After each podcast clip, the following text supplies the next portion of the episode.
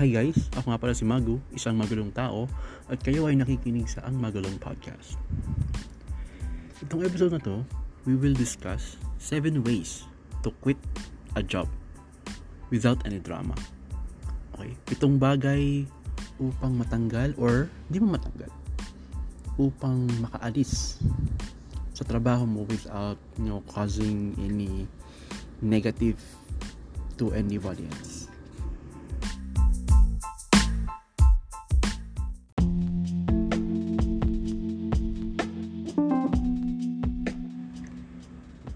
If you're wondering how to quit a job, think of it like dating. Quitting your job is like breaking up with a partner. Sometimes you feel terrible about it, other times you feel pretty darn good to be moving on. Alternatively, you could feel overwhelming neutral. So may feeling na madalas kang ayaw mong gawin to, may feeling na gusto mong gawin to, minsan parang hindi mo alam kung bakit mo ginawa to pero nandun na. When you reach the stage in your working life where you feel you want to quit, I'm sure there are many ways in which you can imagine to do so. If your professional life is particularly an unhappy one, then this vision may include sticking it to those who doubted you or treated you badly. This may provide you with a temporary boost it's likely to do long term damage to your career. If you're on the verge of walking out, this podcast, this episode is for you. As we have identified, you know, the best way for you to quit your job. Yung pag-aaral na ito, um, sinasabi na meron siyang generally seven ways, pitong paraan upang mai-submit mo yung letter of resignation mo sa boss. So, huwag na natin patagalin. Ito na siya.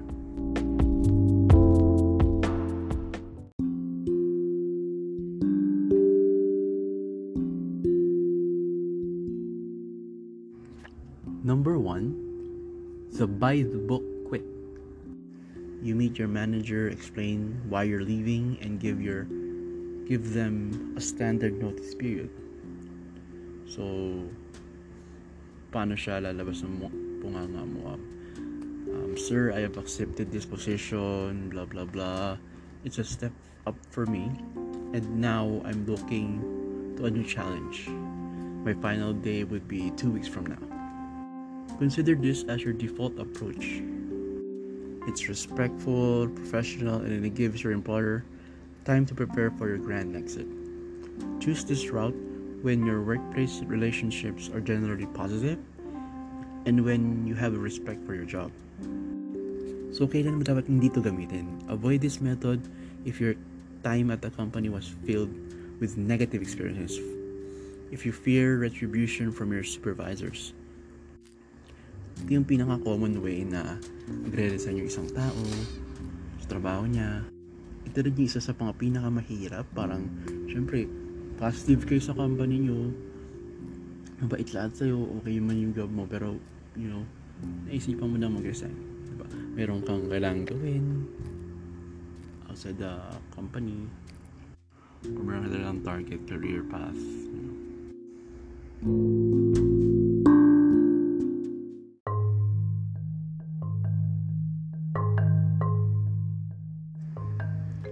Number two, the grateful quit.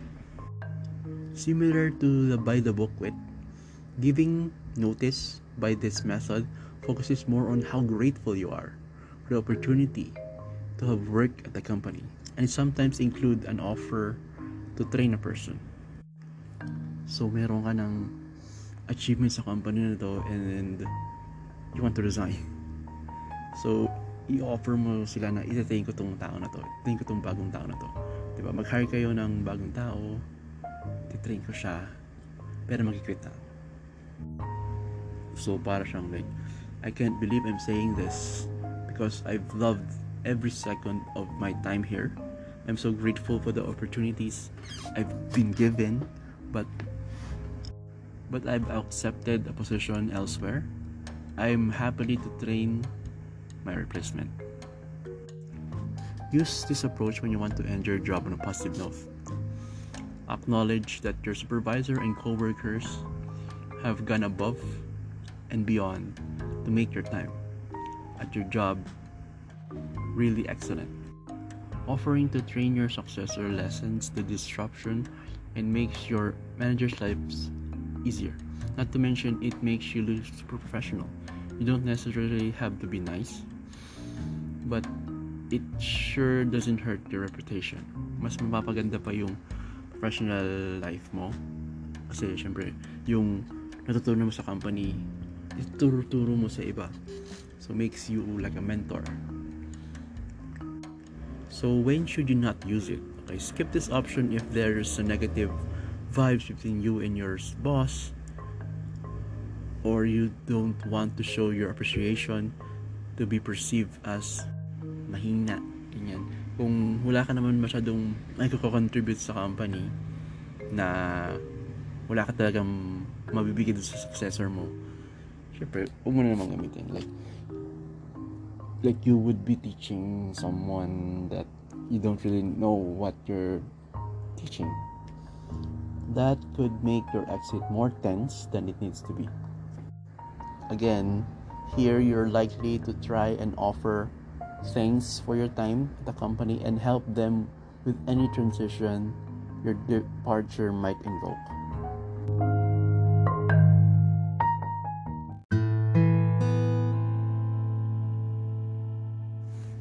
Number three, the in the loop quit.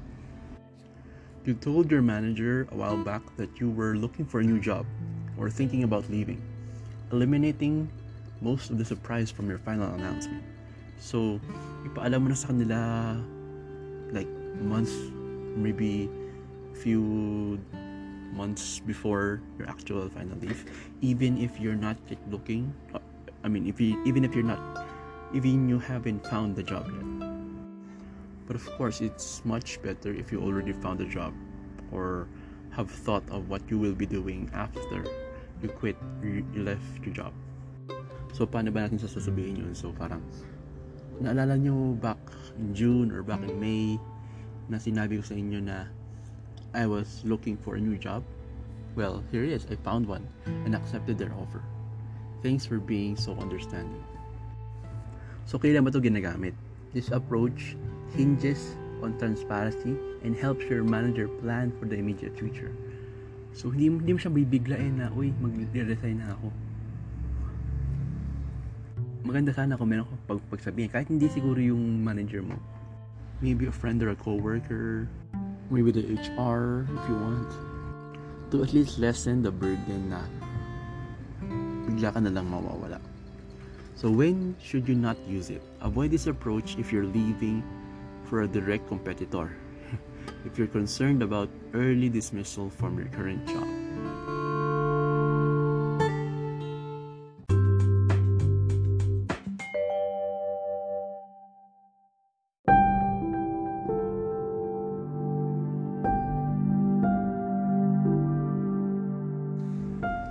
Number 4, the perfunctory quit. This is the same as the buy the book quit option minus the explanation. So, paano siya sasabihin? Like, I'm leaving the company, my final day will be two weeks. So, you're just leaving, but no more reason. So, when should you use it? Your employer is not automatically entitled to an explanation about why you're quitting or where you're going next. So, it doesn't hindi naman sila required na magkaroon ka ng reason kung bakit ka aalis or bakit meron, so meron ka bang pupuntahan, di ba? You can just say, I'm leaving the company. This is my re- resignation letter. My final day will be in two weeks or a month.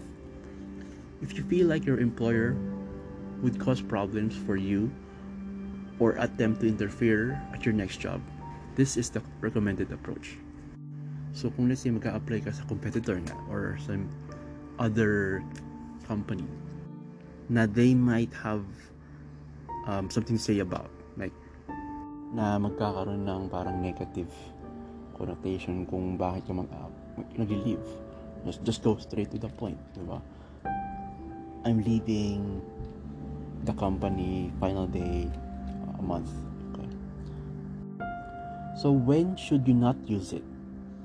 Well, we can see that it's already like straight to the point, but avoid this method if you've got a good relationship with the employer and want to maintain it. If you don't give an explanation for why you're leaving your boss, your boss may invent one. Di ba? Pwede sila mag-isip kung bakit kang aalis. Okay naman tayo, okay naman tayo dito, pero bigla kang aalis. So your boss may invent one, may invent a uh, reason kung bakit ka aalis that has nothing to do with the truth. If you're comfortable with them, just be honest.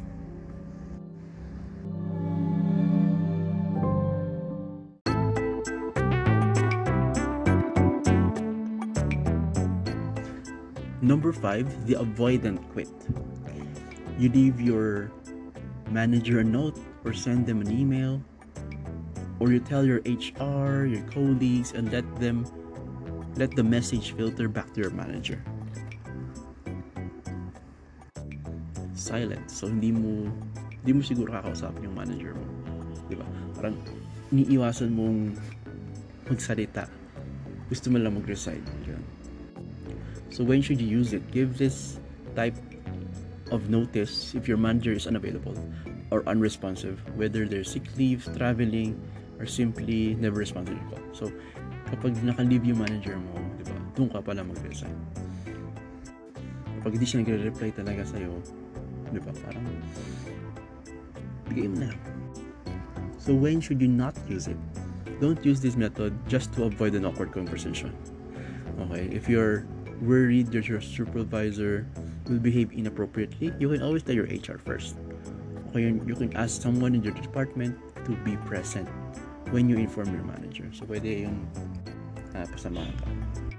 Itong form na to of resignation sees employees confiding in other people, whether that's your colleagues or HR team, rather than going directly to your boss.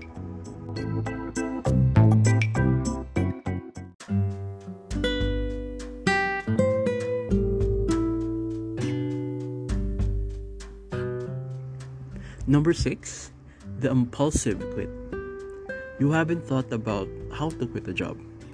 There was no planning, you didn't give notice, instead, you just quit in a hurry and left your company to worry about fi- filling your spot. So, paano to lalabas ng bunganga mo? So, wala. Hindi. Wala ang gagawin. Malas ka na lang, never look back. So, this could be a negative to your book, to your career life. Parang, bigla ka lang nawala. But of course, syempre, ibalik mo naman siguro yung mga gamit na kinuha mo. Like, yung laptop, iwan mo lang sa office or whatever. You know, mga kinuha bang monitor, mga ganyan. So, when should you use it? If your employer has a history of unethical behavior or has created a truly toxic, unsafe work environment, ghosting is, a, is a acceptable. So, kung hindi ka na masaya sa company mo, maghanap ka na ng iba. So, when should you not use it? If you're good terms with your employer and you want to maintain that after you leave, ghosting will definitely kill that. Also, if you're living paycheck to paycheck, you don't want to leave. Prepare for it. Pagplanuhan mo muna to, set yourself up so that you have enough money to live while you're finding your next job. So bago ka siguro mag-resign, 'di ba? Mag-ipon ka na. Kung wala ka agad mahahanap na trabaho, you know, mag-ipon ka na muna until you have another way of, you know, income.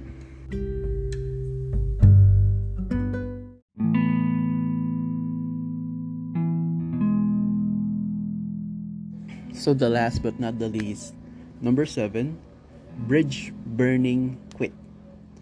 So sikat to, di ba? Pero wag natin gamitin to. Sikat to as another term, the burning your bridges or burning bridges.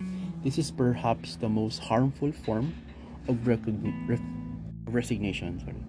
As it sees the employee actively try and harm the organization or colleagues as they leave.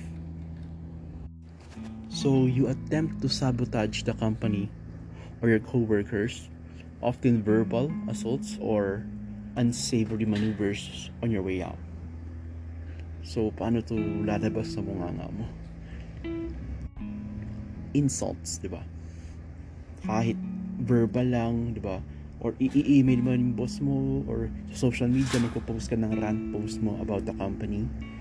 Of course, it's not good on you, it's not good on the company, it's not good anywhere. But, it's a resignation. So, when should you use it? so, there's still this when should you use it. Cursing is always a bad form, regardless of your situation. But bridge burning isn't necessary verboten.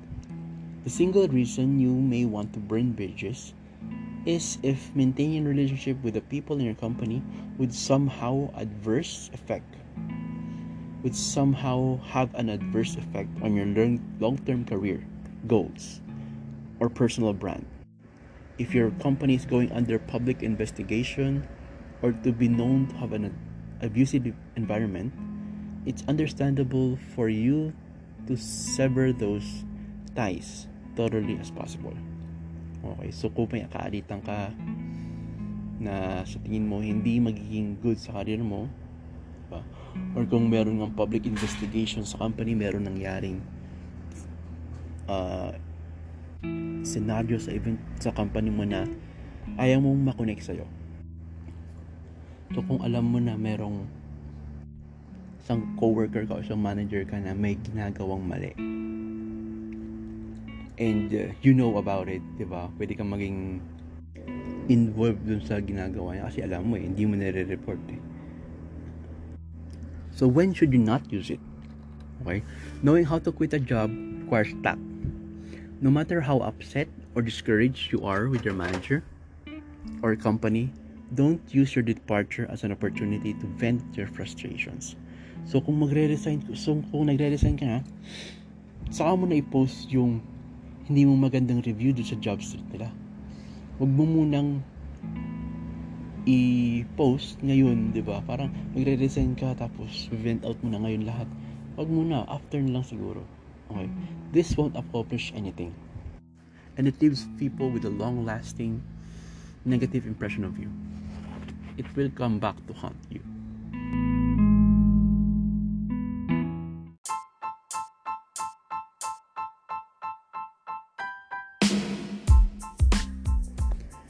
Knowing how to quit a job will be a lot easier if you have a new one to run to. After you cut ties with your current company, it, it's common knowledge that this route is better than looking for a job while unemployed. That's why you should always be looking for new opportunities. You never know when you'll suddenly or not suddenly need to jump ship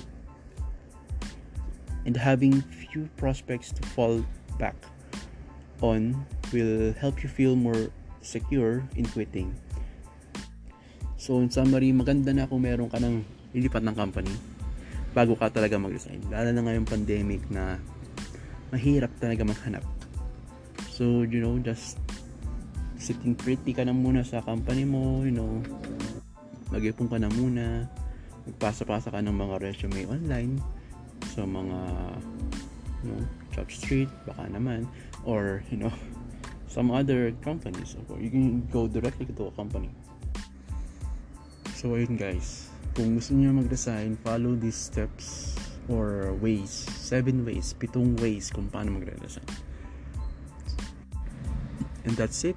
Ako nga pala si Mago isang magalang tao at kayo ay nakikinig sa Ang Magalang Podcast. Thank you and good night good evening good morning whenever you're listening to this podcast. Thank you guys.